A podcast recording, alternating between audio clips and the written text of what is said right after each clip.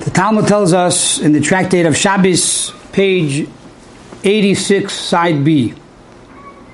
On Rosh Chodesh, Sivan, on the first day of the month of Sivan, the Jewish people arrived at Mount Sinai, Midbar Sinai.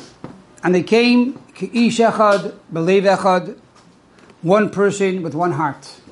They were all united as one.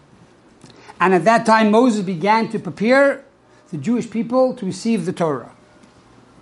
And each day he told them something else. However, day one, says the Gemara, he says nothing to them. Moses does not instruct them to do anything on that first day. Why not? Says the Gemara, Mishum Chulsha de Urcha, because of the weakening of the journey. They traveled, they were tired. One day you have to relax. One day you're able to take off to get back to yourself. That seems to be the external reason of the Talmud.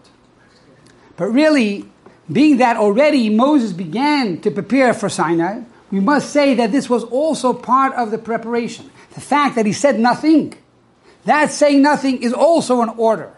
That, that nothing is also part of our preparation for Sinai.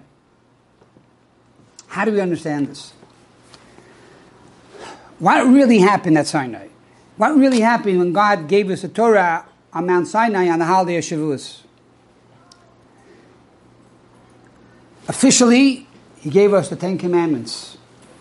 But in general, He taught us the entire Torah. For Moses went up 40 days, 40 nights, and study the entire Torah. But even that is an incomplete answer. Because we knew the Torah. we knew the Torah before it was given.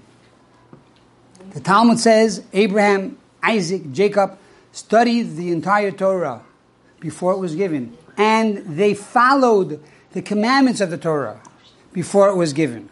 Avram even fulfilled the laws of the rabbis. And we know when Yitzchak met up with his brother Esav, he said, Im Lavan Garti, even in the house of Lavan Garti, Tayag Mitzvah Shemati, I followed the 613 commandments of the Torah. Lot, when the angels came to visit him, was eating matzah. Why? Because it was Pesach, says Rashi. He knew you had to eat matzah on Pesach. So the laws were done. The Torah they knew. So what then happened at Sinai? What happened on Sinai was God came down and he appeared to the Jewish people. He came down and he put himself into the Torah. He put his essence into the Torah. In other words, there are two aspects of Torah. There's the level of Torah, which is the intellectual part of Torah. That part we had before the giving of the Torah. Then there's the higher level of Torah, and that is becoming one with God's essence. And that essence of God is beyond logic, beyond intellect, beyond our understanding. Therefore, the Talmud says, day one, for the preparation to receive the Torah, to receive the Torah which is beyond intellect, what did they do? Says the Talmud, Moses was silent, he said nothing. That is the lesson. Be silent. The lesson is be totally nullified before God. That is the meaning of bitul, self nullification.